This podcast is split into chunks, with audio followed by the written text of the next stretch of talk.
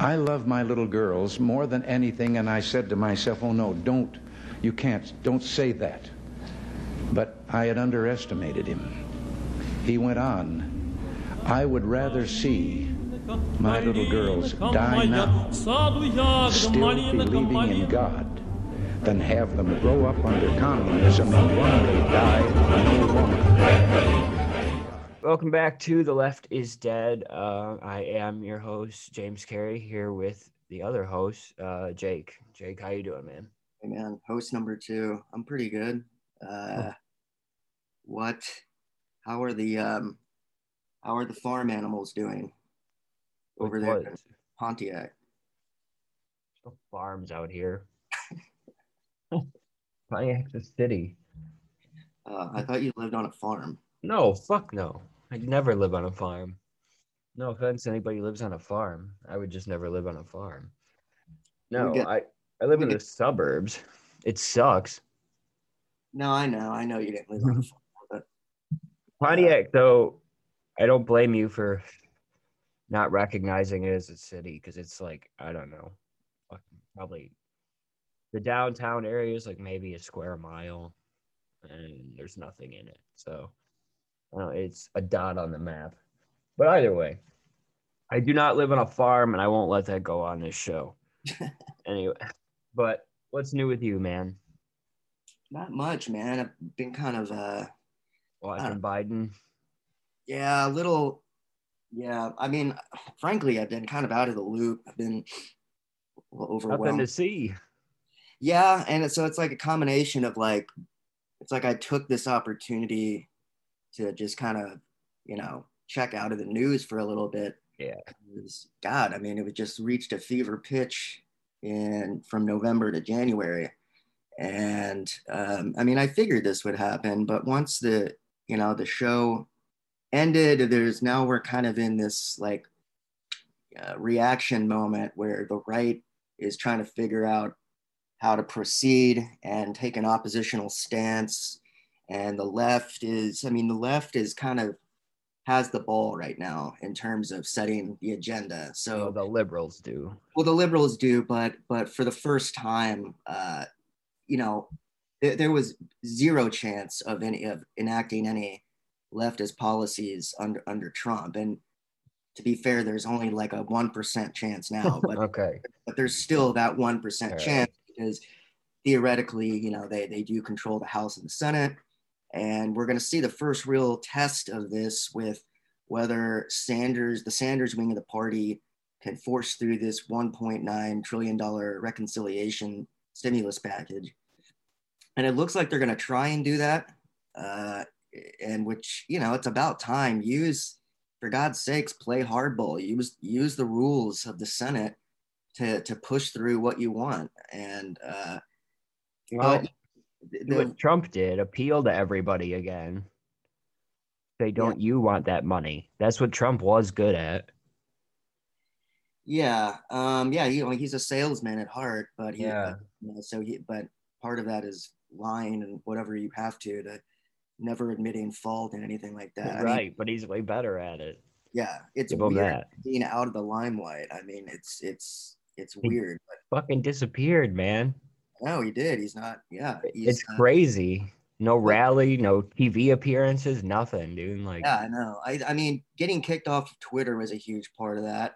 I Right. think the, the lawsuits by Dominion and uh, the other one, I think, had the, the, the it's really come uh, the it's come home now. Like the I don't know if you saw the Newsmax clip of uh, they had the, the My Pillow guy on, and he was spouting all the conspiracy nonsense, and that the host like literally shouted him down and ret- and like issued like legalese on air st- st- stating that Newsmax does not has not found any evidence of you know like they they got the fear of God put into get uh, I mean I guess a billion dollar lawsuit. Yeah, but uh, it's it's incredible the extent to which um, these conspiracy theories have no uh, substance to them. Like as soon as there is threat of like a civil trial with a discovery process, they're like, oh yeah, yeah, there's literally no way we can prove any of this. So, you know, Well, that uh, was the story of how Alex Jones was banned. They know better. right. You know, Alex Jones was banned for fucking um disputes with like the Sandy Hook families and fucking airing lawsuit shit on air. You know, Yeah. He was So- putting out fucking information about his trial on the radio and like threatening the prosecutor. They know Right. they can't like have that shit on air too long or they'll fucking be gone, just like Infowars is. Right. And I, I guess the biggest thing from this week that we should get into is uh, the GameStop thing, which I mean, I've never ever had so many friends tweeting about the stock market. And I mean, it really became like a, you know, people learned what short selling is for the first time. it's just, uh, it was, it's kind of, it was kind of, I mean, I definitely kept up, up with it. I thought it was interesting, but sadly, the game GameStop shares have already plummeted. Um, I don't know where they're at now. Well, I, I know I'll that say- they had dropped. So I'll say two things. One, GameStop is genuinely worthless as far as like the capital it produces. It's not worth anything near like what people are pumping it up to. sure, of course not. Two, it's uh, well, I got three things, I guess. Two, I get the urge to fight the short sellers and the hedge funds and shit like that. Yeah. But three, the valuable lesson I think was learned here was um, you can have as many trading apps as you want. You can even have a broker, but it doesn't matter because the system will fucking shut down trading if it has to. It Right. will completely protect itself and insulate the large traders against retail traders. So, if anything, I hope what people fucking get from this is it doesn't matter how much like people power you put into a market solution. That's just not a thing that exists. You know, Right. Yeah. you can't win that way. Yeah, it, it, it's a it's a rigged game. It's like a carnival. Like the games are rigged. It's It was just, yeah, it was described somewhere as like not just a casino, but a casino where they can change the rules mid game. right. Yeah, yeah. So- it- there's already it's already the mechanisms are already set up to ensure that the house can't lose. And then also if If lose, and someone some genius comes in who knows how to do fucking five dimensional card counting, they can just change the rules all of a sudden if they want to. yeah, exactly. The rules of poker don't change, but the rules of the stock market can change any fucking day. That's Right. a bill. That's a bill that'll go through Congress in a day.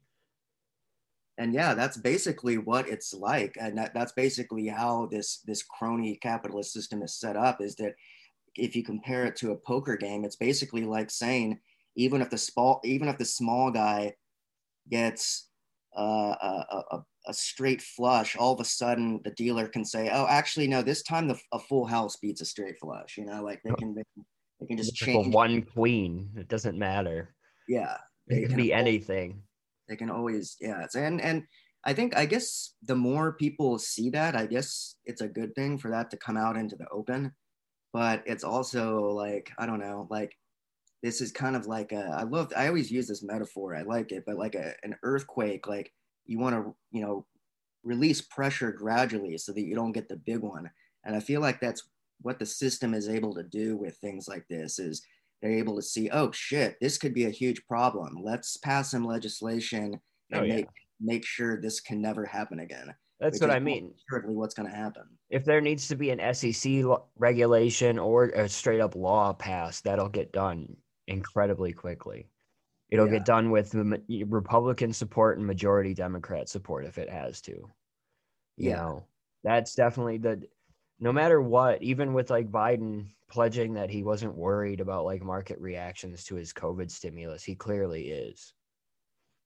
And they clearly, you know, and they're also clearly dependent on the fact that honestly, short selling and financial mechanisms like that make up the majority of this fucking like financial market. Most of it's a scam.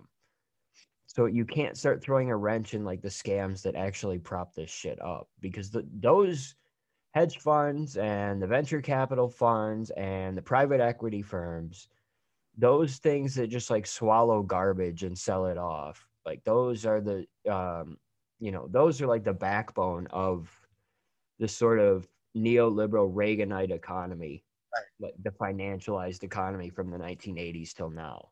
absolutely and and and yeah the i mean that's really who is behind the scenes at all times controlling you know, if you want to talk about a deep state, it's the it's the invest it's the high finance investor class that really is ultimately what is always protected.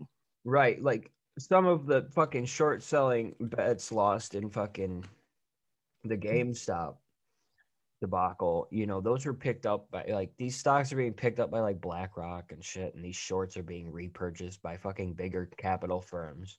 Right. It didn't And- go and- out of business, which is just another consolidation of power. and I think that uh, uh, like a, a, a good thing to remember here is like I know that this is being like presented as a, a Robin, a real life Robin Hood type Mm. thing of, of the working class learning how to use the tools of the capital system to get them back. Really, what this was was the like like sort of rich amateur investor class like trying to stick it to the super ultra rich capitalist class. This really this this really wasn't what it's it Reddit nerds. yeah. No offense. But it was like Reddit nerds who who aren't who probably have a lot of disposable income to work with. And and basically, yeah, they're nerds. They saw an opportunity to do something cool with with short selling, and they've probably been waiting for a chance to do something like this for a while.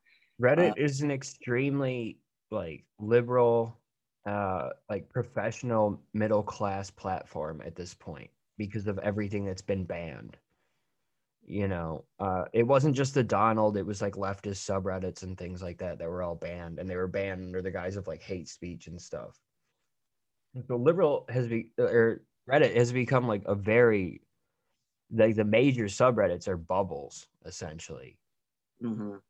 eh, because they've cut off a lot of like you know in their attempts to cut off legitimate hate speech they've cut off a lot of other speech too Right.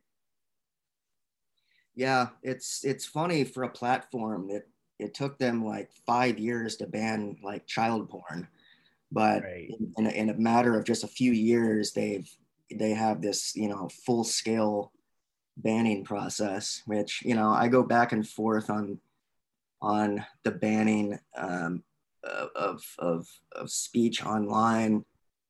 Typically, I feel like a lot of people arguing against that, civil libertarians like Glenn Greenwald, I think sometimes get a little hysterical on that. Um, but obviously, yeah, it's a slippery slope. i Uh, think yeah i think greenwald's problem is who he like protects from free speech Right. the guy lives in bolsonaro's fucking brazil and he'll be talking about like republicans who can't tweet anymore Right. Yeah. I, I it, it's incredible to me the the the game he plays and it's I mean he really like jumped the shark. I feel like to an incredible degree he has so much hostility and bitterness in him towards the establishment left-wing media yeah he, that he's the he would- guardian he would yeah the guardian the intercept he, he's constantly talking about like the salary that rachel maddow gets he's constantly like i swear to god i've seen him tweet about the salary of mainstream media news hosts like half a dozen times at least like he's just Uh, obsessed yeah. with it. and i feel he's like right they're overpaid but of course he's right what are you gonna do about it it's like I it, it it feels like it's less about uh I don't know. I it just it it feels like he's constantly um I don't know. I, I I'm trying to summarize my thoughts on Glenn Green. he's a contrarian at this point Yeah, that's yeah, all. yeah. That's the word. That's the word. He yeah it seems to me like he I always know that people like him and Michael Tracey and Aaron Mate, I always know that they're gonna have that, that whatever like leftists on Twitter Yeah. start raving about, I know that they're gonna have some contrarian like bust out to that. Like it's Michael always, Tracey has the worst takes, and anybody who doesn't follow him should.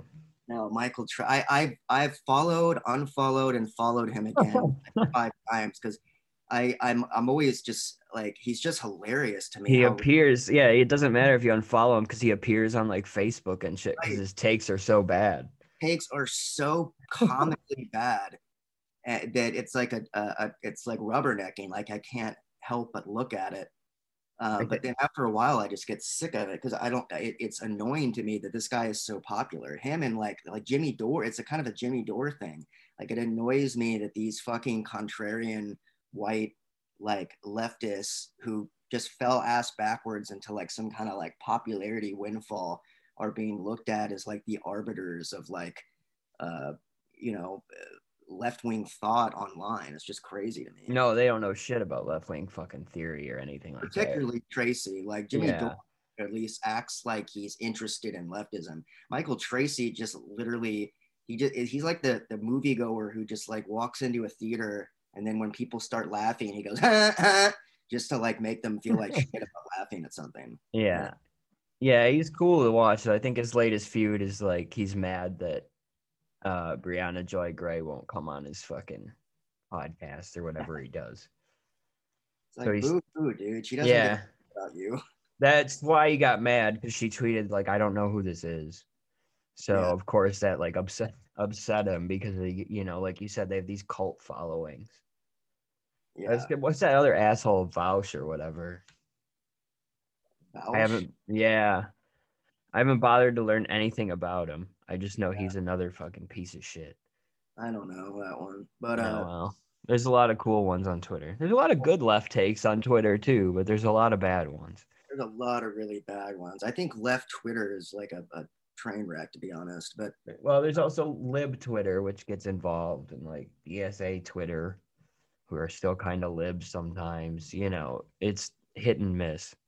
and we're going to be getting more into that now that we're kind of still wiping the taint of of Trump. that's a that's a funny phrase to Fuck hear that. you, man. Gross. Wiping the taint of Trump. No, no, uh, eliminating the the odor of Trump off of us. Uh, you know, we're we're trying to dig more into like actual leftism. Uh, Yeah. so we'll have more takes on that. And I think we have a, a guest today that's yeah, gonna- let's segue into that here. Um, we're gonna be talking to my friend Arturo, who's a socialist from Mexico. He's also a lecturer um, in Germany. But um, we're gonna talk to him about.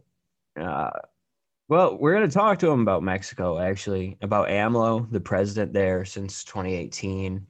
Um, Arturo's party was part of the coalition that elected AMLO.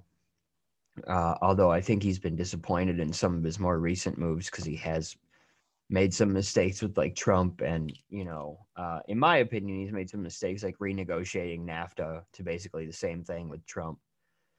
And um, No, that that I mean, you got to admit though, he was put in a really difficult situation. oh yeah, yeah, absolutely. And then Mexico's in a tough spot, twenty four seven. Uh, yeah. So I get it. Yeah.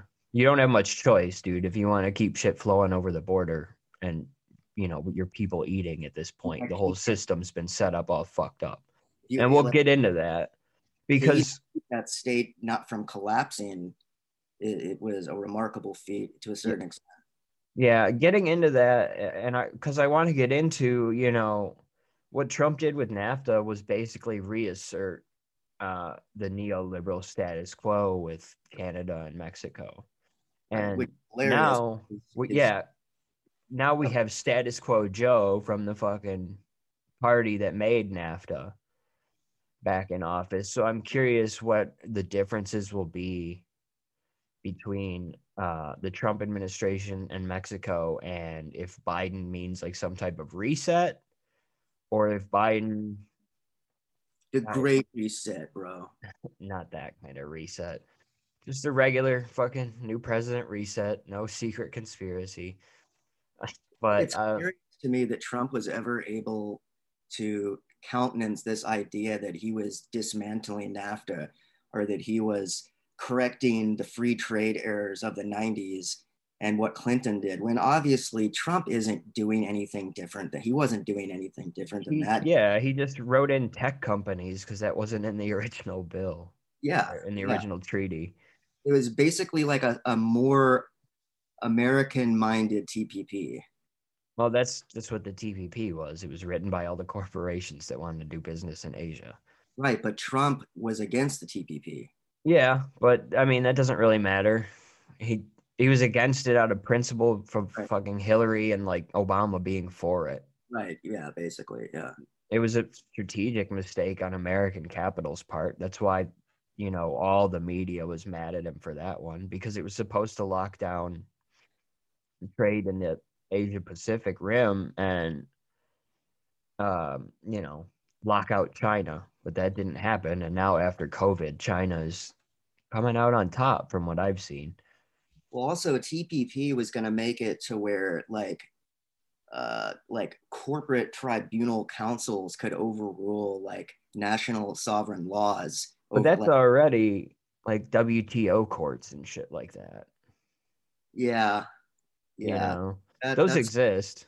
that's scary shit though. Yeah, those exist because I mean the WTO has been in they were in dispute with like um I think maybe it was Ecuador or something down there over like a, a gold mine that the government wouldn't let them you know they blocked the this I think it was like an Australian or a Canadian company's rights to it because of the economic impact and they had to go to a WTO tribunal. No, but yeah, yeah, no, they can overrule corporations. What I'm saying is WTO can't um, basically void a law passed by a, a sovereign country. Like, let's say a country, let's say like Bolivia, Bolivia wanted to outlaw mining of precious minerals or something like that.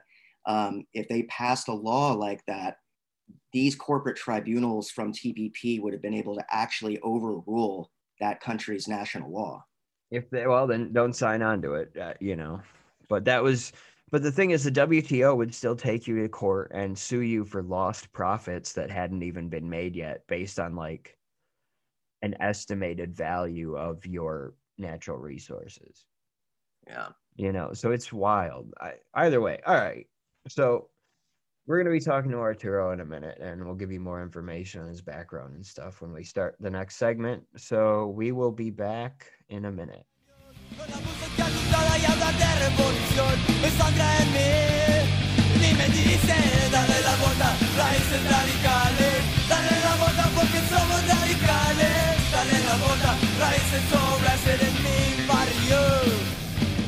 All right, so we are back with part two of The Left is Dead with our guest, Arturo. Arturo, how I, I've never actually had to say your last name. Hi, James. My name, my last name is Gallegos. Okay. Well, I'm just going to keep with Arturo for now. I'm really That's all at- right. all right. Um, so I brought you on here because you have a lot of experience. Well, you are. Why don't you talk about first what, what you do for work, but also your party and ideological affiliations? All right. Oh, for, first off, thank you for for the invitation. Uh, I'm really happy and glad to be with you guys. Um, I've been I've been hearing uh, some of your podcasts and uh, they're really interesting. So uh, my name is Arturo Gallegos. Um, I come originally from Mexico. I actually come uh, from the border region with the United States. I come from Baja California, so I, I bet you guys know where it is. Yeah. It's uh, just down below California and I come from a from a border city. It's called Mexicali, which is uh, around uh, one and a half hours away from Tijuana, uh, in, at the border with San Diego. So I grew up there, and um, I I'm very close to to the American reality. Also, I uh, living. Uh, besides uh, the, one of the richest states in the in the United States, I I, I really also know how how the American um, way of life is and the, and the conditions of the working class there. And, and since I also have a lot of Mexican friends who are born in the USA or are uh, immigrants there, so I, I kind of have contact to, to all those kinds of people.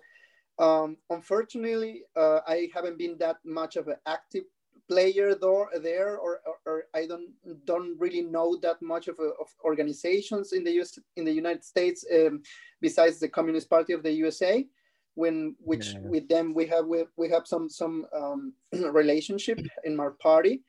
Um, and that's uh, that's why I, I was very interested in, in get to know you guys uh, from from from your background because you you see I, I didn't have that much of a contact uh, contact with um, American organizations.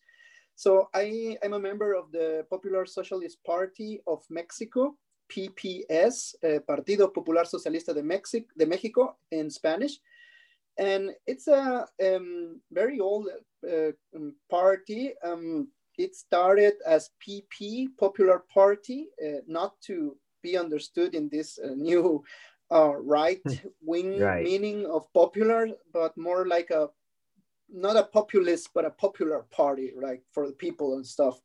So this party um, started um, as uh, as more as a um, workers unions kind of of organized party, and then it became uh, along the way uh, into Marxist Leninist.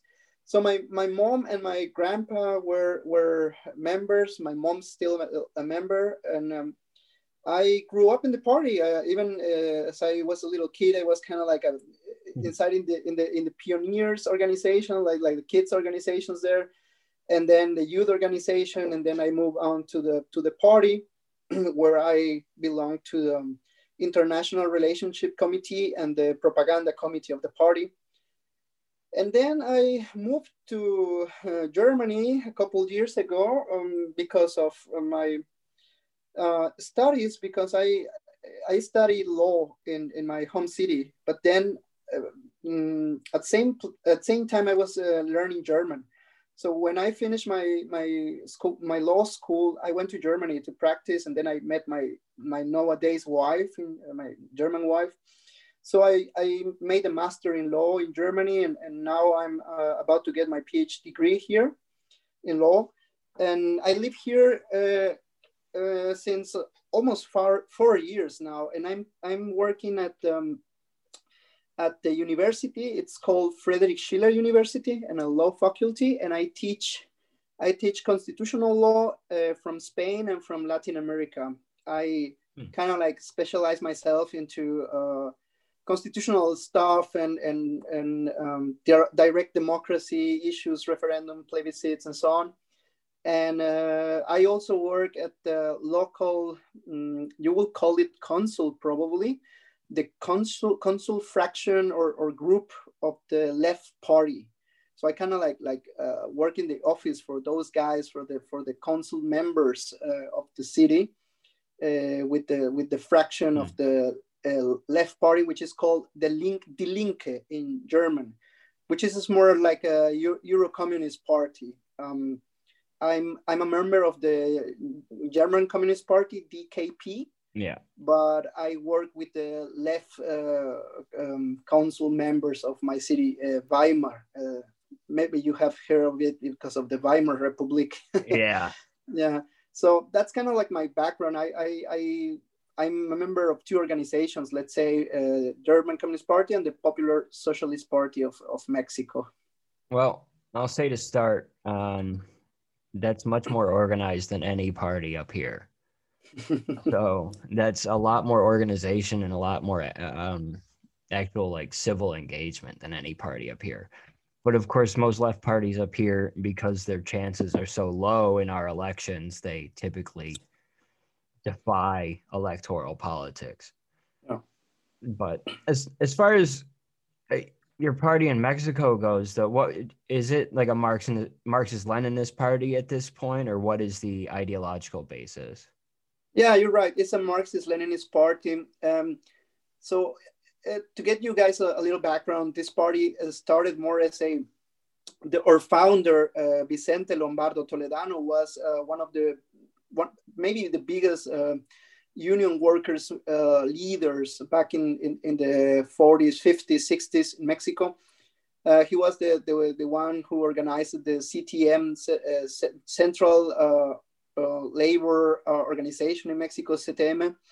And back in the day when, when the government of Lázaro Cárdenas, the guy who, who nationalized the, the oil industry, mm-hmm. was in, in office, um, Vicente Lombardo was a like a a consul to him, and okay. because he was the the the president of this of this un, trade union who was the what that was the biggest in, in Mexico, he kind of like supported the president to get the, the workers behind this nationalization of the oil industry. So they got a good relationship back in the days, but the problem is that um, a lot of people don't realize that Mexican post-revolutionary time was more like a zigzag. Um, everyone assumes that um, Mexico post-revolutionary was more like a decadence, like a, a failed uh, attempt of a revolution. Indeed, it was a, a bourgeois revolution, but it was more like a anti-imperialist revolution and, and a nationalist one. Right. But the problem is that, that this revolution had their up, uh, its ups and downs. You see, like uh, sometimes it was very nationalistic, even anti-imperialistic, and some, and in some regards, even socialistic, so, socialist. But in, in, in some other times, it was very reactionary, and and and and at the end of the day, in the 90s, came this um, neoliberalistic um, takeover of this project which ended with uh, almost 40 years of neoliberalism or 35 years of neoliberalism. Yeah. Right. So the thing is that in, in between this time, um, the Popular Party, which started as a as a a um, it's a trade unionist, yeah, trade unionist policy, yeah. an alternative, uh, evolved to a socialist Marxist Leninist um, organization because uh, himself, Vicente Lombardo, moved towards these um, uh, positions. So we had kind of like a crisis. Of course, every party in the world had the crisis of the 90s. Right. Uh, and we had also had our splits and everything and, and something like that. But uh, our, our wing remained in Marxist Leninism uh, and central uh, um, democratic centralism. And that's why we also had kind of like a split with the reformist uh, wing but uh, those wings are already dead or are trying to get back to us and that's a good thing i think.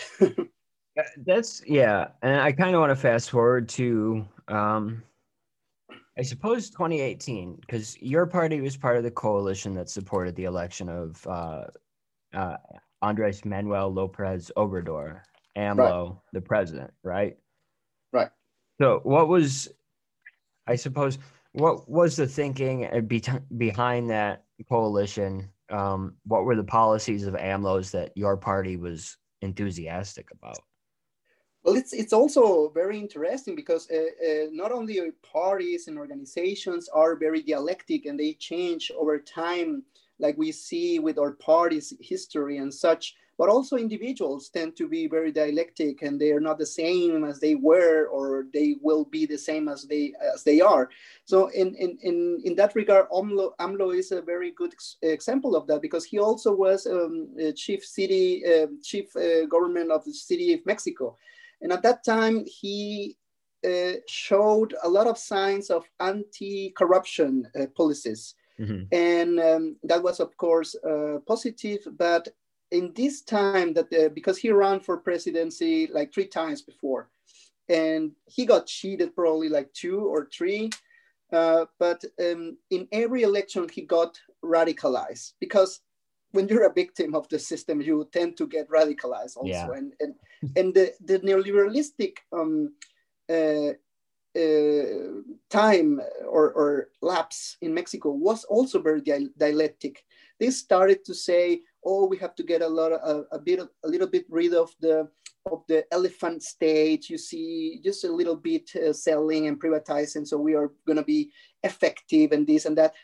Until they stripped the whole Mexican state out of their property, and, and now we are left only with with uh, um, electricity company and oil company. So it, it was also very slight how they did it. And they got really crazy in the late uh, 10 last, last 10 years. So amlo also got radicalized. And he uh, um, he got a very anti-neoliberalistic program and his speech turned to be a, an anti-neoliberalistic one because back in the 90s when, when our party still had uh, presence in the parliament we were the only ones who were saying this is neoliberalism nobody spoke about neoliberalism back in the day it was like the tlc uh, TLCAN. How do you guys call it in, in America?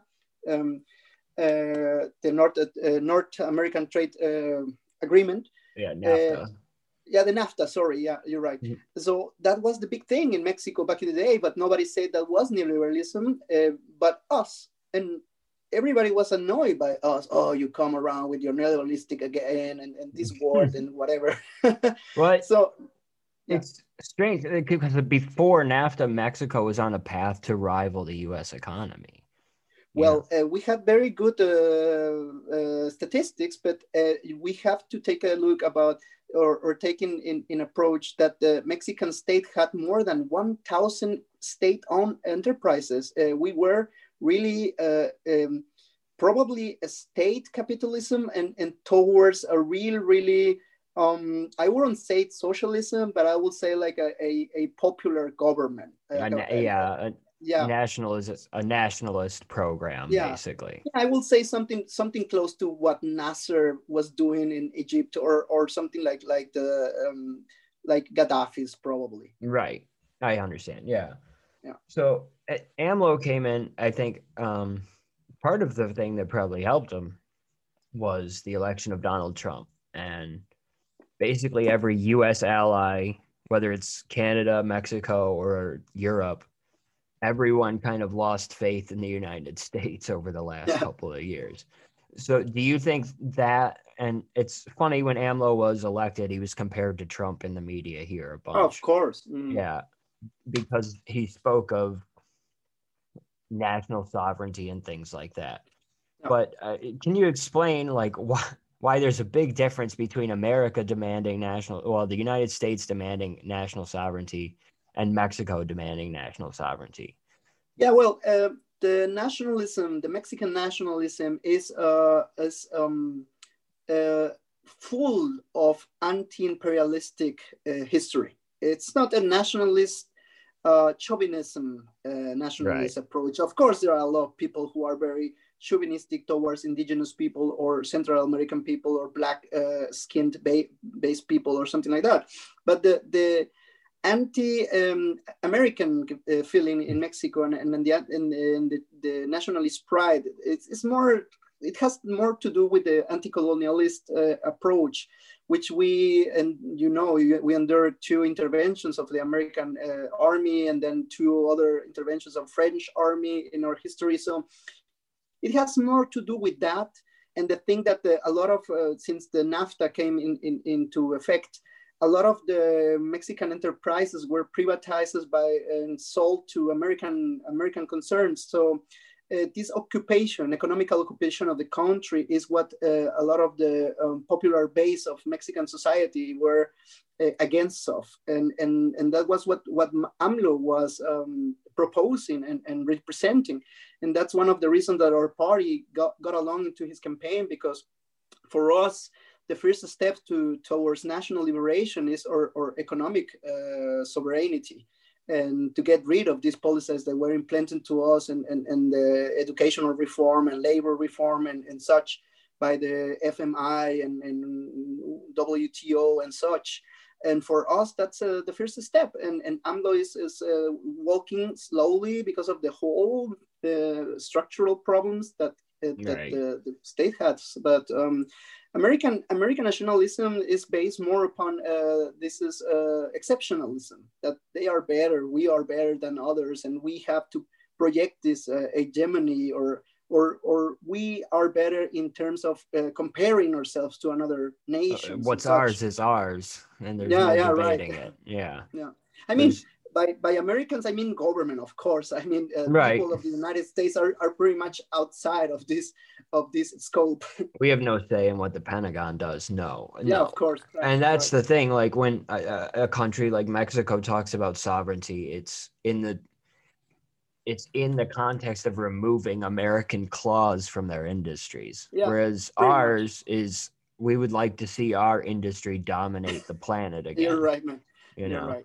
So, Jake, did you have anything? Uh, no, I'm still kind of just listening at this point. I'll, I'll have some. I'll have some questions soon. Okay. All right. So, um, yeah, I guess moving more into you know, uh, I don't know. There was some uncomfort. There was some discomfort here because it was considered that AMLO and Trump were close, even though you know AMLO by and Jake and I talked about this in the intro. AMLO by necessity kind of had to renegotiate NAFTA with Trump yeah, of course, Canada.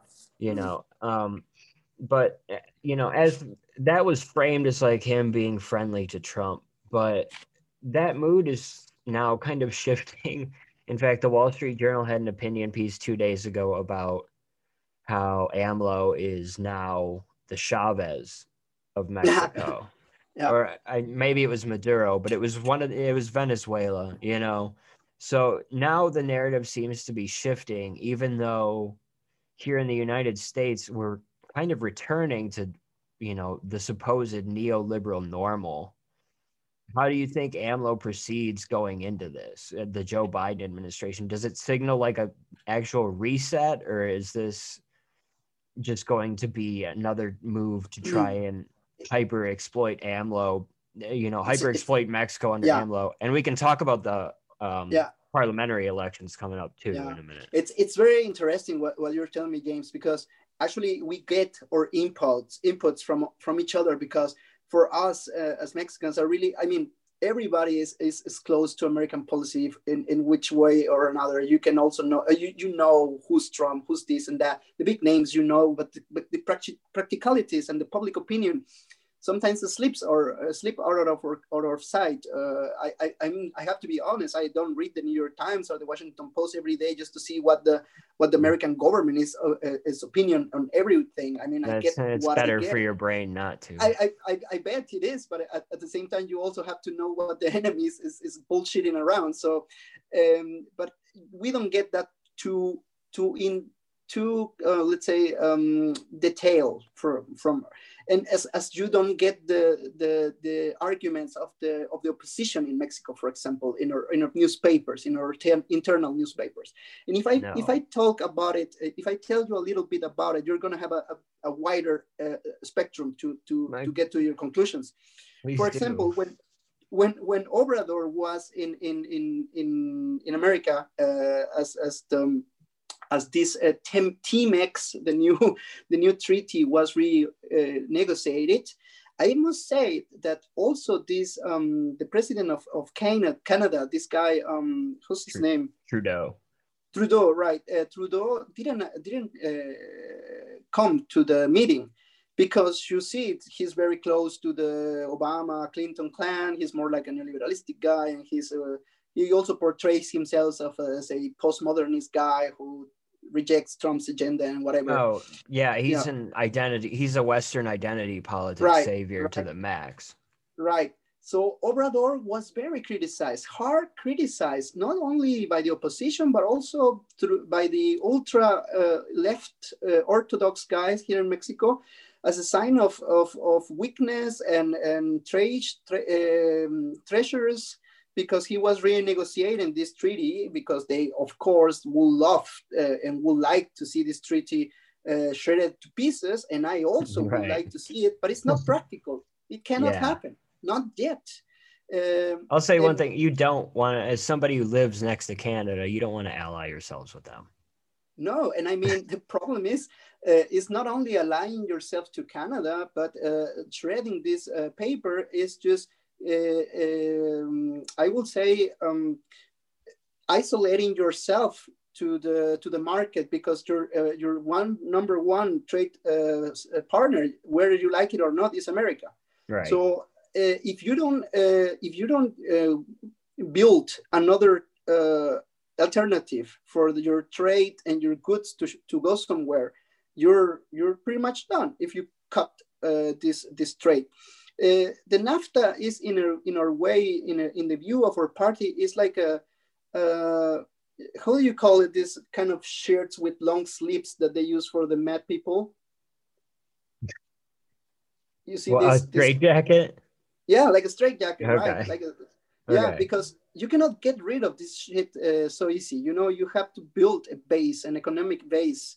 And the 30 years of uh, neoliberalistic privatization stripped completely the Mexican state out of his resources to, to build their own productive force and productive base and market, internal market. So you're pretty much uh, a, a, a, prisoner of this uh, NAFTA and the new and the new renegotiation. But I have to say, uh, um, not long ago, AMLO in, in, in his morning's uh, press conferences um, revealed that the government of, uh, of Trump was very upset that the uh, Mexican government uh, uh, left the oil question out of the NAFTA uh, the new way of the NAFTA and, and remain it in the in the full power of the Mexican state. So it's not it is not including any natural resources or or at least energetical resources. one of the things that the opposition said in Mexico, and that was crazy, uh, was that um, that Trump, of course, and Obrador were friends, and and they were really into Biden. Like the opposition in Mexico, the right wing opposition in Mexico, were crazy about Biden because they see Biden as their natural ally uh, in the return of the neoliberalistic policies in America to, uh, of course, uh, um, keep trading with them because you see, Mexican opposition, Mexican Mexican petit bourgeois is a, a client bourgeois of American right. uh, They're dependent on facilitating things with us. Yeah, they they get rich by selling our country's resources to the American concerns or Canadian or European, and just managing the store. You see, so if there's no investigation from outside, they don't get rich. Now, one thing I've noticed that it hasn't increased drastically, but there has been talk of more Chinese investment, which, uh, you know, as far as Biden is concerned, China also needs to be knocked back down to where it was in like 2008. Yeah, of course. And um, that's the Biden strategy for China. But I see that, you know, I feel like that Chinese investment anywhere is obviously going to be a target under Biden. Um, I've seen Mexico talk about accepting some. Uh, I'm not sure if Mexico's taken any vaccines from anyone yet. They are. Um, they are. Are they taking the Chinese ones or are they buying? No, they're us? taking the Russian, so they're gonna piss oh, okay. them off a little bit more. okay, yeah. Well, uh, yeah, and then I see also talk of um, you know, more business with like the states in South America. Uh, as an uh, alternative. Obviously, it won't replace all the business done with the U.S., but do you see like gradual shifts towards this happening? Yeah, it's indeed happening, and it, and the coronavirus uh, made uh, gave, gave yeah. AMLO a really good opportunity because one of one of blew the that uh, one. Yeah, one of the the the most um, uh, present or the, the, most relevant figures in in AMLO's governments uh, nowadays is the subsecretary of uh, healthcare in Mexico of of healthy. this guy's is named Hugo Hugo Gatell, and this guy is a, a scientist, a bright guy and he's been turning to be the face of the government in, in questions of, of uh, pandemic uh, stuff. And he was on a mission, uh, on, a, on, a, mission by the federal government to Argentina to get a, a treat a trip uh, with uh, Fernando Fernando. Oh, I forgot his last name. Um, the president of Argentina, Fernando. Okay, and uh, they treat him very well and they got a really nice um, treat for uh, treatment for uh, vaccines who are being developed which are being developed, in, in argentina and they're going to be embased and, and, and um, uh, put together in mexico. So uh, this was uh, the first batch of vaccines and now they got a, a um, uh, arrangement with Putin directly. Uh, Obrador called him uh, specifically for this stuff, and they got an agreement on, on 24 million of vaccines, Sputnik 5. So of course they are trying to uh, spreading the, the market and the relationships with uh, with Latin America and, and more, more important or more present now uh, are the chances to uh, widen the, the, the, political relationships with uh, Latin America. Because, like you said, markets are different. Markets are different because uh, we're very tied to the American economy but the, whatever you can do it's been done i guess. But uh, the political relationships uh, especially to towards left wing orientated governments in Latin right America yeah cuba very, bolivia yeah, venezuela yeah. Yeah you, you cannot forget that uh, the america the mexican army the mexican air force was the one who saved uh, evo, evo morales from from the puchistas. They, they wanted to to charge him and probably murder him like gaddafi. They so also the offered assange yeah, uh, also. Protection. So that's what I was going to ask you about. Yeah. Is, is uh, the you know I don't know a whole lot about you know uh, international affairs when it comes to like how Mexico is. Uh, it, you know, fighting, you know, imperialist uh, economic policies. But one thing I have been paying close attention to is the stuff going on in Bolivia and whatnot. And so I was going to ask you, like, to what extent is there like to what extent like and i think you just answered this but the is, is there a lot of solidarity in ter- between different anti-imperialist groups across different areas of Central and South America? Or is there, I mean, you, you just said the Mexican army was, was helped with, with what happened in, in Bolivia, but like to what extent are some of these countries like working together right now?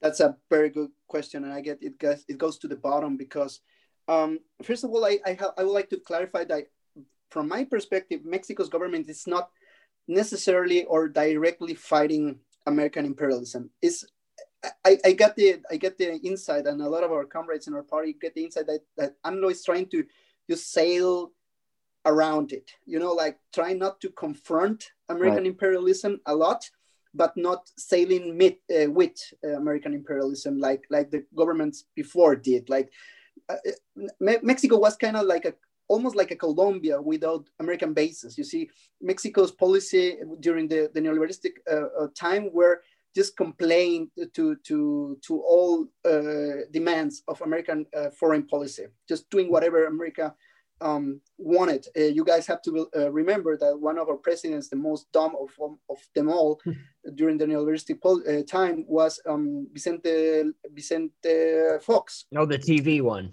yeah and this guy this guy actually um, was recorded but by the uh, cuban intelligence agents because he called fidel castro and told him when the when a meeting of the of some international organization was taking care, uh, place in mexico uh, george bush uh, jr asked him to uh, tell, tell castro that he could not attend the meeting because he was going to be there he didn't want to see him there so this guy actually called Castro and he was recorded by the, by the, the Cuban intelligence um, um, agency. And he asked Fidel Castro just um, to di- have dinner and then leave. And that was public in Mexico. They, they, it, went, it went crazy, uh, the, the level of, of, of com- complicity. So um, this government of Obrador uh, know its place, know that he cannot stand against imperialism directly, but it's doing everything in its power to show solidarity, uh, at least in a moral perspective, like in Assange case. I don't think AMLO uh, thinks that it's gonna it's gonna get what he wants to get Assange free, but I think he's exercising a lot of moral power and a lot of uh, moral uh, pressure in the international community by being the first country that says, okay, if if somebody wants to uh, help him, that's us. We're gonna do it officially. Uh, just it, send it to us. At, uh, although he knows that probably is not gonna happen.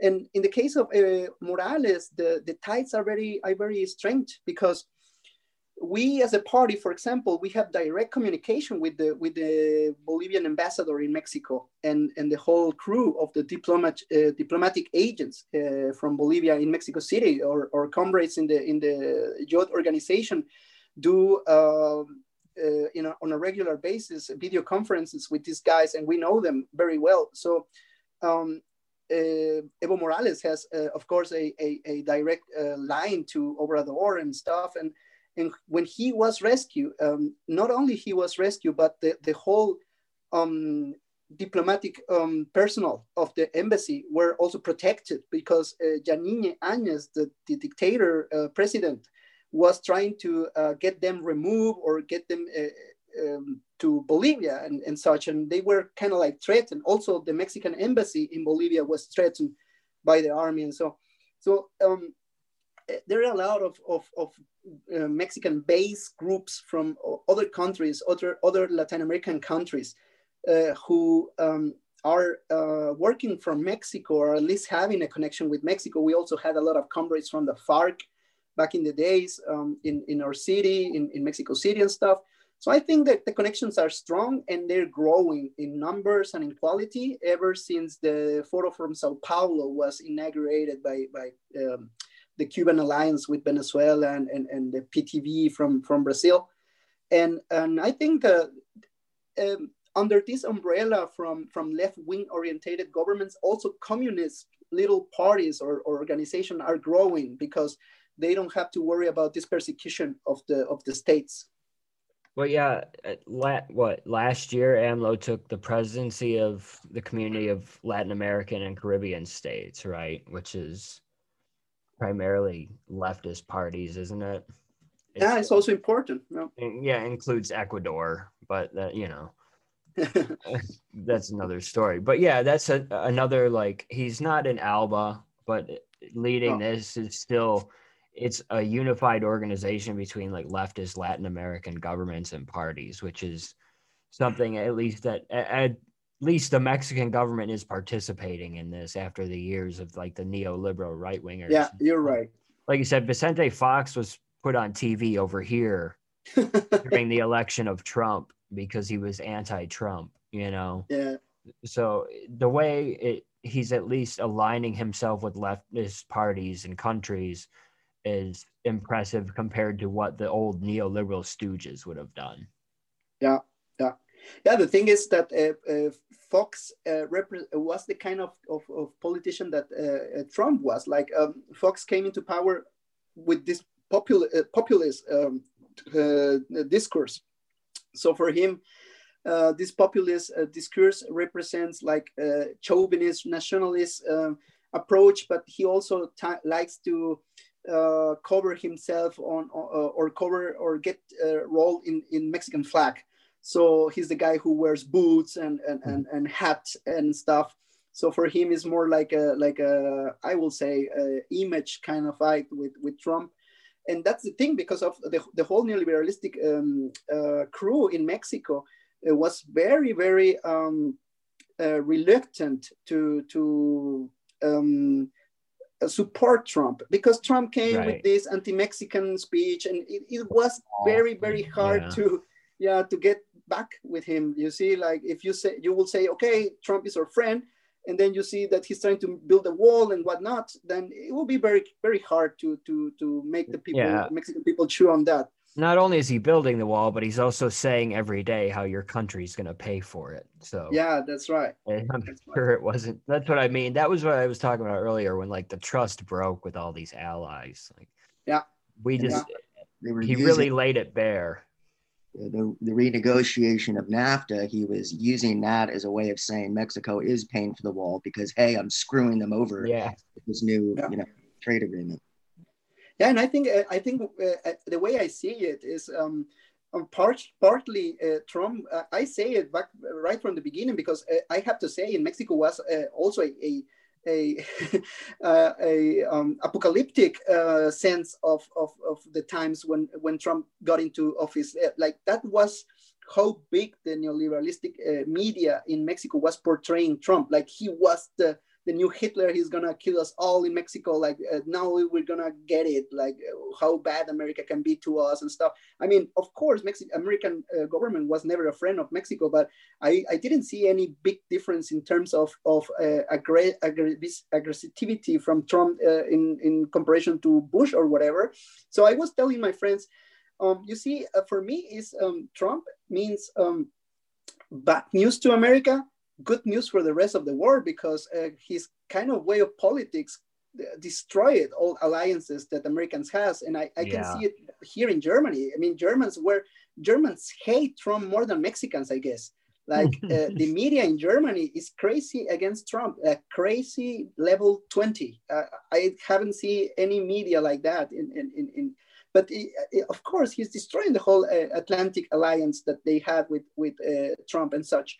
So for for Germans, it's crazy. But some Germans were almost crying when Biden come to to office uh, last week or two, two weeks uh, before. They were per- chewing on that on this discourse of Biden and and and, and Kamala, and, and they thought like it was very like the beginning of a new era. It, it was crazy. That's Germany, yeah. That's Germany's why. sensitive when it comes to, to people that feel like dictators. I can't imagine why, but they they don't. Eh, But well, it's wild to me though because the fact that Biden is back doesn't, or Biden and normalcy are back doesn't mean anything long term because we've seen that Obama and normalcy can lead to Donald Trump. Yeah. So the fact that uh, I I think um, Macron in France has taken a kind of different uh, position on this, where he's talked about rebuilding France and rebuilding France, you know, French interests on their own because they can no longer trust the stability of the government. It's not just that Biden's been elected, it's about what the reinstatement of all the worst neoliberal policies and probably more hyper privatization is going to bring. Yeah, of course. You can see it also in, in Germany. The uh, Merkel uh, under Merkel, uh, we uh, had to leave the, the re-emergence of a proto-fascist uh, party like the AFD, Alternative for Yeah. Germany. So it's, it's, it's just a result of these neoliberalistic policies. Of course, you're right. I think the AFD too is also a result of just the failure to reintegrate both Germanys. Yep. Yeah, because it's mostly Eastern based where things used to be secure for people. Yeah, yeah, we have a, a lot of that and here. In, I live in, in East Germany, so I know Yeah. what you're talking about. Yeah, things were kind of they were never fully reintegrated after, you know, Not the really. fall of the wall. But um No.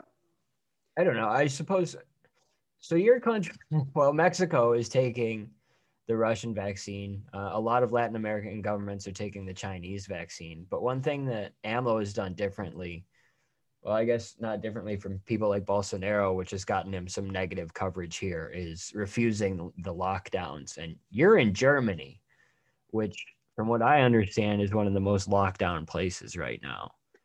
So, Yeah, what do you mm, what do you think about these two policies? I mean, what do you think of AMLO's position about, you know, the dictatorial powers being used and things like that?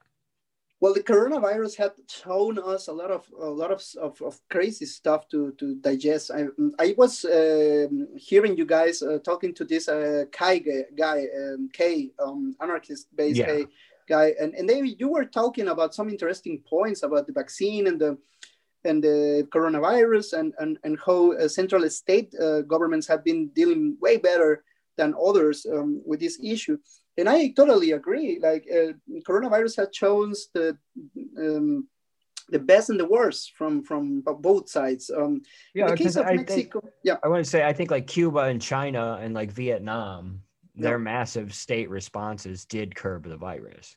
yeah, yeah, totally. And and and you have to have also like different scales for different developed uh, capitalist countries like Right. Mexico or, or America or or government and even even uh, idiosyncrasies of the of the peoples because that's a very important question how not only how you perceive your your individual right to just walk in the streets without a fucking mask or whatever but also uh, how is the, the, the society instruct to act in public or not to do and whatever and what's your your um, uh, uh, respect to the law and stuff. Um, so for mexico there are two important things that come across with uh, dealing with this problem. First we don't have any uh, um, unemployment money or support for the people uh, like like in america or or, or in uh, germany. We're tapped out too. well i mean i know how it how it works for you guys and it's it's, it's shitty but uh, some people have money there and can just go Yeah. there and get some None would be worse for sure. yeah yeah so in mexico doesn't exist nothing of this uh, not nothing of this kind uh, actually with amlo have been the first time that uh, some of those politics have been introduced uh, for two groups mostly first for uh, all people uh, i think uh, over six, 60 years or six, 70 years get a monthly uh, wage uh, no, no matter if you are uh, in rent or not. So you get a monthly uh, money. And also if you're a young people with uh, any uh, school enrollment or job. So you won't Okay. be in the in the let's say in the in the precarious situations and, and just turn out to the to, to the maf- mafias who uh, um, uh, get uh, young people with them no? So that's uh, very little but at least it's something so the problem is if you if you stop mexicans uh, um, economy which is largely largely uh, what we call uh, non-formal economy. So people selling something at the streets or, or having a little Right. business that doesn't pay any taxes or whatever.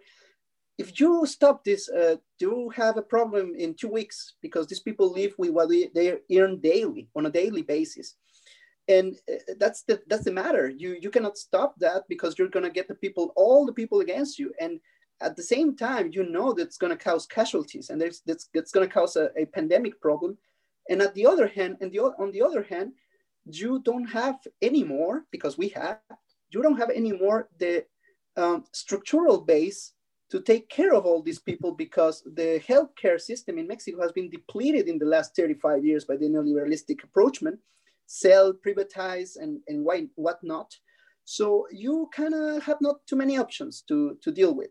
Either you put on a blockade who's going to cost the jobs and a lot of uh, income for a lot of people, or you try to um, maintain the economy somehow ro- running until you get the vaccines and, and try to get the hospitals uh, as much uh, better as you can. And I think that's the approach that they're taking. And on the other hand, just to finish the point, is the Mexican idiosyncrasy. Uh, Mexico has a more, more um, daily morning conference by the federal government with Obrador and the, the subsecretary of uh, health, Hugo Gatell. Every day, they're telling the people not to go out, not to do this, not to do that other. What okay. does the people just do? Just go to the beach and have beers and and go to football games or whatever because it's just the Latin way of being. You see, if you stay in home or whatever, you just get bored and and no, that, I cannot do that because I go crazy. It's it's always also a little bit of of this Latin temperament and, and the way of living. You see, when you're stripped of every income, every dream, every future, the, the very least thing you have at least is a one beer with your friends. So I totally to- I, I totally get it, but it's also damaging us in these uh, tough times. Um, well, that's very different uh, in Germany because the people are very very disciplined. If the, if the government says something, they do it. Mostly of them, so it's very very different. I think there's an example like the opposite example is India. You know where lockdowns did cause a lot of you know smaller like you said, in members of the informal economy yeah. to lose any wealth they had, and yeah. it caused obviously it caused a lot of disputes with the farmers that have come out of all of this, yeah, know, as a result of all this. So I think you're you make a good point, you know, as far as how the economy functions. You you clarify that a lot. Um, yeah. that actually helped because yeah, I've seen you know we've seen in some developing countries where the lockdowns can go completely the wrong way and they end up yep. leading to usually massive street protests because mm-hmm. everyone is even more poor than they started yeah yeah of course yeah what, what you see in, in germany for example is that the the petit, the petit bourgeois are getting to the streets like the restaurant owners or or, or that's uh, how it is here too yeah of course yeah that's the people who are getting the streets. Uh, you got uh, demonstrations of, of hundreds of people because they're pretty much like a gremium of, of rest, uh, restaurant owners and such. And in, America here, it's, it's particularly uh, galling uh, how COVID has kind of exposed how you know weak our healthcare system here is and, and the necessity for nationalized healthcare because there's there's really no when you have something like COVID of such an existential nature, um, there's really no way for I mean you have to have some kind of centralized economic bailout for something like this because we it's not just like people need an unemployment insurance they need a moratorium on uh, evictions and rent and stuff like that. But yeah, for, for the entire, in order for the all the economic supply chains and not just dry up, we have to have money pumped into the system. Yep. And what's funny here, our, our petite bourgeoisie here, the, the same people saying, oh, wait, you can't lock us down are the same people who are normally against um, nationalized universal health care. Yeah and you would think that that would you, you would think that we would see this ideological shift. And i do think we are going to see that by the end of this. But you see the people who are in the streets who are most angry about this are the very people who are against uh, you know kind of socialized medicine. I, I don't know if it's, well, if it's the same in in in uh, in mexico but you know it's they want to be able to exploit again. Yeah. Well in mexico you get you get kind of like like the something something uh, related to um, now the what is happening is like the the, the, the right wing opposition are getting into the into the wagon of uh, just yeah we need uh, more lockdowns. We we need a, a, hard hand and we need this and we did but they do it more into uh, in relationship to just to to try to um, to uh, portray the government actions and, and, and management of the crisis as a bad one. It's not like they really suffer from it. They got all commodities in, at home and, and, and which not they have a pri- private uh, uh, healthcare programs and whatever. So it's more like a like a opportunistic um, approach.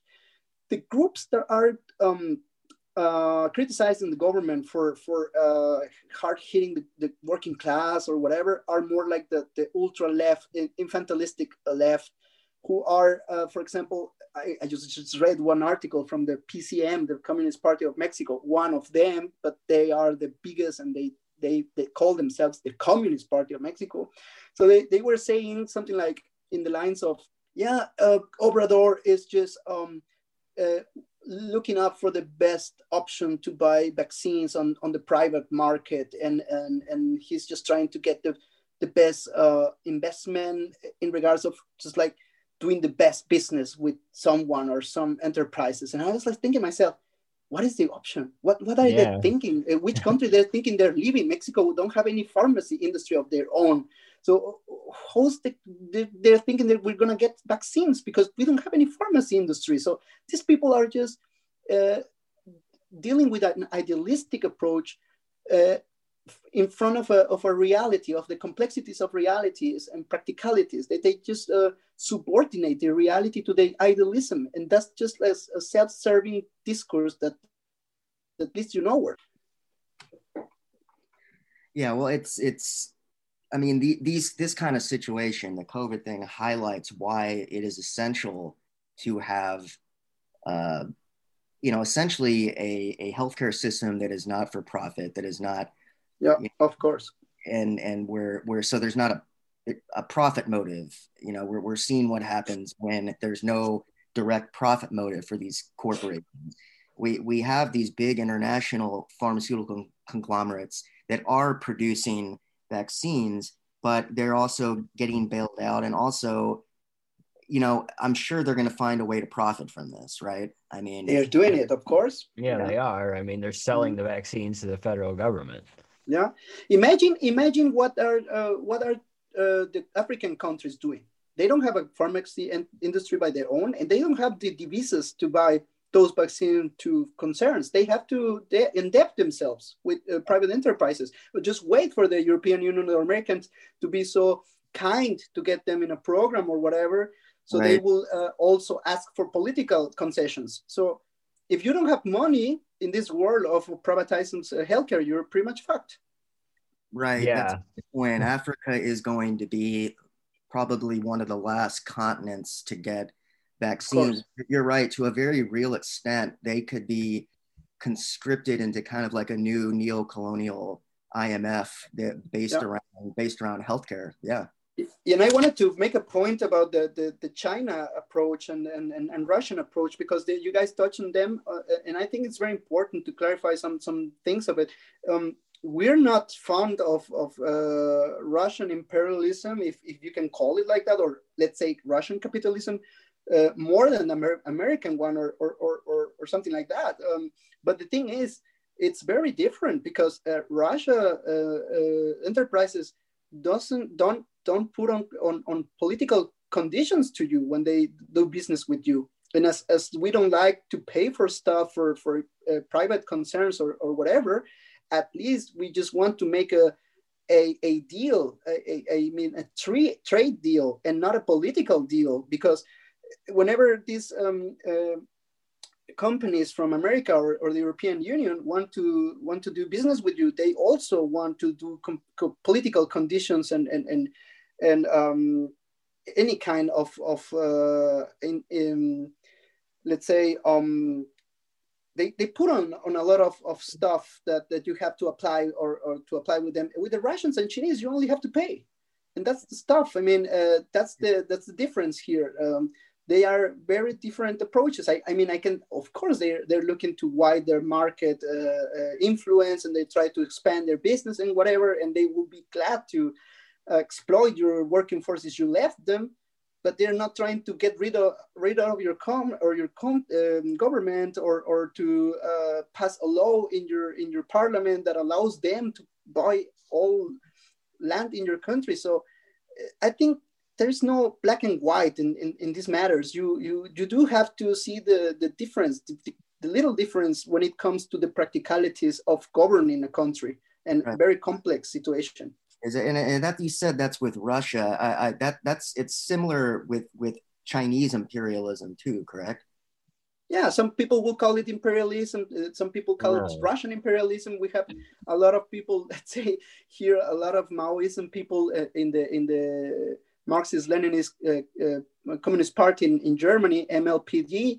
They call it even Mexican imperialism. I don't know which Mexico are they talking about, but they call it uh, Mexican imperialism. So you can you can extend this argument in in in, in the kind of every country that do business with another country is just an imperialistic one because they're not sharing uh, their their profits with you or they're not doing do, giving you the things for free but that's uh, purely idealistic if you think that a capitalist, capitalistic country is going to do that for you you're just living in a world of dreams and you're not taking in account the practicalities it's, it's, very different when a enterprise of, of, of american origins comes to your country demands uh, all natural resources and then put on a, on a, on a American military base on, on your back uh, front so you won't uh, you won't bother this company. And and and a difference with Russia which only bring your their engineers or whatever so I think uh, re- reality is very complicated and you cannot see the world in black and white and and if you see black and white and and revisionists are these and purists are there, uh, you have a problem or an idealistic approach. But yeah, that's the one thing that a lot of left parties, obviously here, fail to grasp is we live in the real world, you know, and that's that's a big issue with the left parties here. There's also neoliberalism here obviously takes its most disgusting form and commodifies basically any countercultural movement or anything like mm-hmm. that and I, you think, you know, I see a much more valid argument for a sort of a left, not necessarily a protectionism, but some type of manner of national interest and throwing off foreign interest. I don't I don't necessarily see that being the best interest for the left in the U.S., but internationally, uh, leftists in the global South, that's definitely number one priority for an understandable reason. Yeah, you're right. So, well, I guess I don't know. I, I don't know. Do you have any predictions for this upcoming Biden AMLO reset? And then I guess we'll let you go here. Yeah, I think it's it's very complicated, James, because some like, like I said, a lot of something very funny that uh, it was like the, the right wing opposition in Mexico was uh, uh, just uh, messing around the whole time uh, and complaining about that AMLO didn't congratulate Biden on his win. Because he was waiting uh, the whole the whole uh, jurisdictional issue that Trump put on, and AMLO was waiting, and a lot of the uh, right wing opposition was were predicting that uh, Biden is going to take a revenge on this on this affront that, that, that AMLO right. didn't celebrate and congratulate him and I a lot of people will just say, I don't think that Biden gives a shit. like, like who congratulates him or the main, main thing is that he's gonna be the president and then he's gonna take it from there. And I and I, I totally agree. I guess what AMLO did or did not with Trump, whatever, we we all know that Biden is just a puppet from the big cons- concerns in America and whatever. So the relationship between AMLO and Biden is more like the relationship between the economy of Mexico with the big uh, business mm-hmm. owners in America. And that's going to depend on, on, on which the conditions are in American economy and, and their needs and, and, and this post uh, COVID world and such. So if, if AMLO can manage to stay out of trouble with, with the American policy of imperialism and just keep some concessions where it's needed and, and could be done without compromising Mexican sovereignty, it should be fine. It, it, it, it doesn't it doesn't mean that that the American uh, rely on, on what you want or not. They will do it if they want to, but they also have the to have the, the political conditions to do it. They, they just cannot afford to make a mess. Uh, they're very weak. I think American imperialism is very weak now because of the of the problems oh, that yeah. Trump caused with with their allies. so I think that's the the best the best moment for Mexico just to to stay out of problems and to to take care of their internal issues and that's the main thing i think that the, the biggest enemy in, in this transformation in mexico in this in this uh, stance of this transformation is the process itself and and by that I rem, i'm referring to morena party the party of obrador mm-hmm. because obrador let this party go too early he just um, he's like the leader the moral leader but he doesn't have much to do internally in terms of uh, controlling the party like in the good old days from the PRI will do. And that's kind of hurting Morena because Morena doesn't have any um, program, like, like a, a very strong ideology uh, to see yet. Right. And there are a lot of groups internally in Morena who are fighting with each other. Uh, there are also um, a neoliberalistic wing of the, of the party itself, which is very, very dangerous and that's the kind of work that we the party popular socialist party are, is doing like, like, trying to get uh, these people uh, politicize and to, to protect this left wing of Morena's party, and also trying to strengthen ourselves to be a force, force to be reckoned with uh, in, in the near future. And I think that's something we have to take an account for you guys in America who are not that deep into internal affairs in Mexico. You have to be aware that uh, Morena is in a, a, a heterogeneous group. It's not a class party mm. it's more like a, a, coalition front right and uh, you you have a lot of oh, all of, a lot of peoples there and um, the problem is that the, the ultra left uh, is um, very very um, uh, close-minded in this approach because they already um, took a conclusion and instead of doing an analysis to get to a conclusion they made a conclusion and they made an analysis just to rationalize this conclusion. So hmm. their analysis is, the, the, sorry, their conclusion is AMLO is just a social democrat piece of shit, fascist who is militarizing the, the country.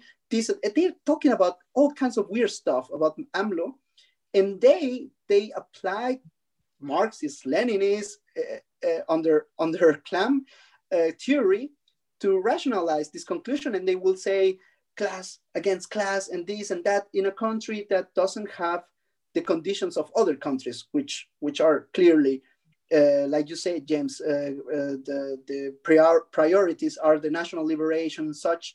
But these these these these um, groups and parties like the PCM, Communist Party of Mexico, um, are are doing just crazy analysis to rationalize their conclusions which, by the way, they took from other parties. Uh, I don't want to mention them, but uh, other parties uh, who support this um, this theory in, in, in, the communist movement uh, worldly, and uh, you can also put the in the same back the, the Zapatistas movement. They also very kind to anarchism and and and, and right.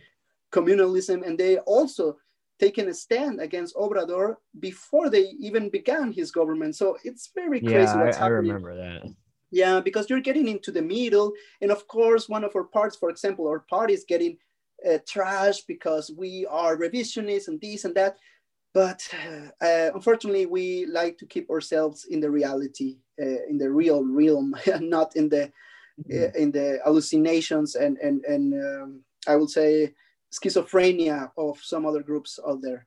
Well, that part is very relatable to the United States. I bet so, you know what that means, yeah, right? Yeah. The, the ultras here are very similar. You know, there is no quarter, even a vote for Bernie without doing anything for him. Even a vote for Bernie Sanders was yeah. crossing a line. It's crazy. It's crazy. Yeah. And, the, and the bad thing is the, the little support that you will get from people that are not politicized. Not everyone in their in their crazy mind, everyone knows about Marxism everyone should know notice the difference. Yeah, here nobody knows shit. about anything. Yeah, and, and in America, nobody knows about anything because it's a very depoliticized society. I'm sorry to tell it, but it's it's it, no, we perceive that way. There's no class Mexico, consciousness. Right. And in Mexico, we lack that. Of course, we lack that a lot. Not that much like in America, maybe, or because we don't we we're not suffering that much of an anti-communist that was uh, yeah. that was impregnated in your in your in your mind for like 70 years everything yeah but we do have our problems and if you scare the people because some of my friends, for example, I was talking about neoliberalism in, high, in, in back in high school, and they were telling me, "You're crazy. You're the fucking uh, lunatic left wing." Blah blah blah. And now these guys are 30, and they they are the most AMLO fans ever. I have sometimes I have to back them down and say, "Guys, this guy is not socialist. No, he's gonna change the country." And I mean, if you scare away these guys, telling them that AMLO is a fucking social democrat, he's a fascist, he's this and that, what the fuck are you doing? Yeah. Are you crazy? I mean, and these guys will do that. Will do that. Better to have your best interests at heart than the worst, you know, Yeah, sectors of capital running things again. of course. But yeah, I, Jake, did you have anything you want to wrap up with? Um, No, I know. I I I I was uh no, I, I think I'm I'm good. I, I Okay. that was that was interesting. Uh thank you for thank you for coming on, Arturo. No, thank you, Jake. It was uh, was a, a pleasure. Uh, whenever you guys feel like uh, we could tag about some some other issues, just uh, Uh, throw me a line. Yeah, I we'll would do. definitely like to have you back about Germany and some other stuff. yeah, too. we'll do, So man. Definitely. That sounds Glad to great. hear. Thank you Yeah. for coming on, and we'll Yeah, talk to you again nice soon. man. right. Thank you. Take it See easy. ya. Oh, the running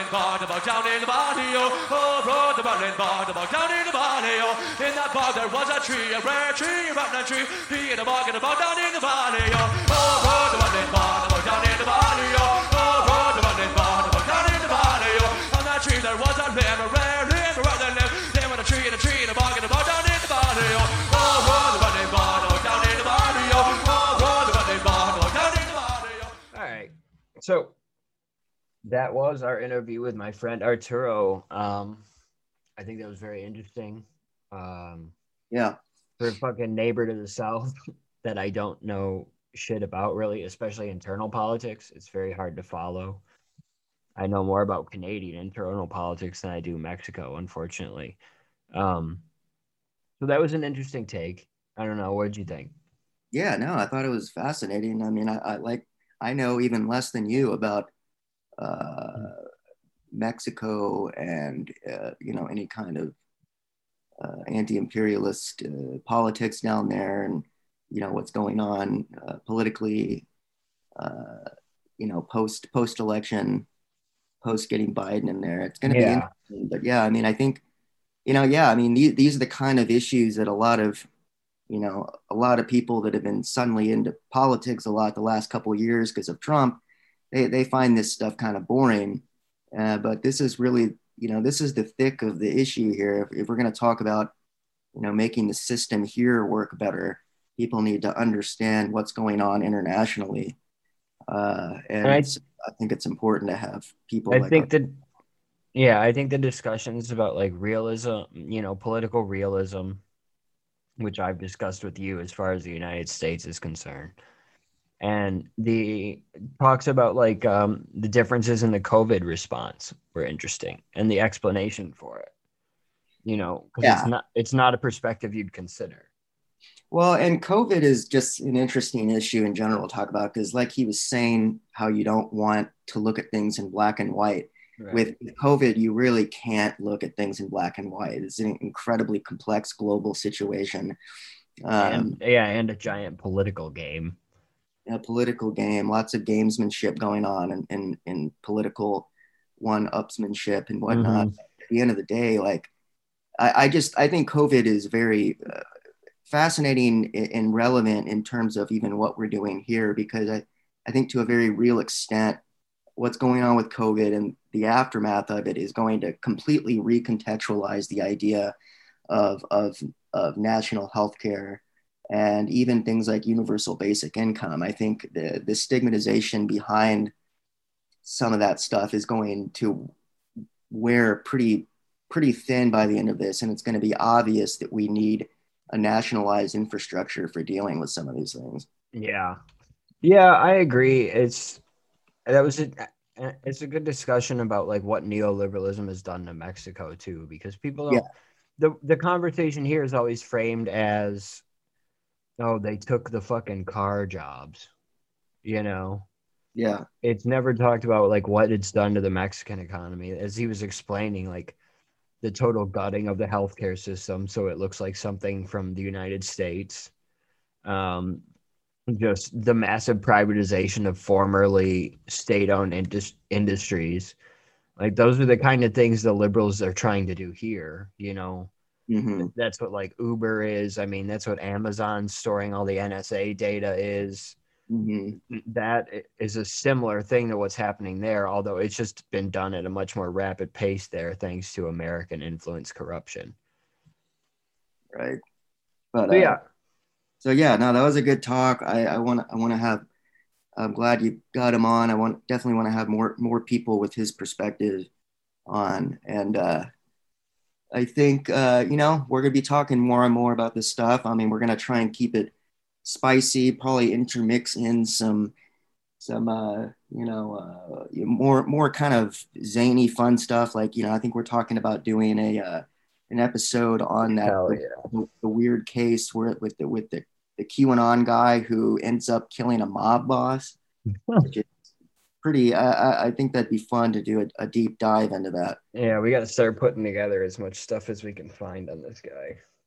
Yeah, I started looking into it, and it's it's it's such a difficult. It's so difficult to get information on it. 'cause- One, because it's a, it's an active case, so uh, law Right. enforcement isn't releasing very much stuff except what it will come out through court, and and, and there'll probably be a plea deal on that. Uh, but then also on the other side of it, the guy who died is, is was literally a mob boss, and And he's a fucking part of the Gambino crime family. Gambino, very difficult to find real information out there on on the inner workings of the mob. And to be honest, from what I've read, it doesn't sound like there was any connection. It doesn't sound like the guy who killed him even knew that the guy was a mob boss. Can you imagine? You're just you just screw up and and kill someone, but you find out you killed a mob boss. I mean, there's no way this guy is going to survive, in, uh, you know, more than a few years. don't- in prison. I wasn't clear if he knew he was a mob boss and somehow got like he was connected. What I There's, the only like I, I've heard a number of things. I heard that he might have been obsessed with the guy's daughter or something. Okay, Uh, we'll have to look more into it. And but yeah, I don't think they right now, from what I've heard, it doesn't sound like it had anything to do with mob connections. Like No, no, that I will say it did not. It was but it'll be interesting. it, Uh, it, it was a Q guy who somehow targeted this dude. two very strange worlds colliding. In the, Yeah, that's why it'd be a cool one, and we'll try and figure out where this asshole is. But So- uh, All right, man. I know it's early in Portland. so I'm gonna let you go. all right, but we'll be back next week. Um I will be on the Twitch and Discord a bit this weekend, probably. yeah, and we got our Twitter account up and running. Yeah. Uh, I'm gonna start adding more to that. So follow us on Twitter, Left is Dead One, and uh, and obviously find us on Facebook. Message us if you have any guest suggestions or email us at the left is dead 420. And we will be back next week with my least favorite favorite Trotskyist. So nice. that'll be fun. yeah. All right. Thanks for listening and we'll be back. Dial it in to the station and talk about the Iraqi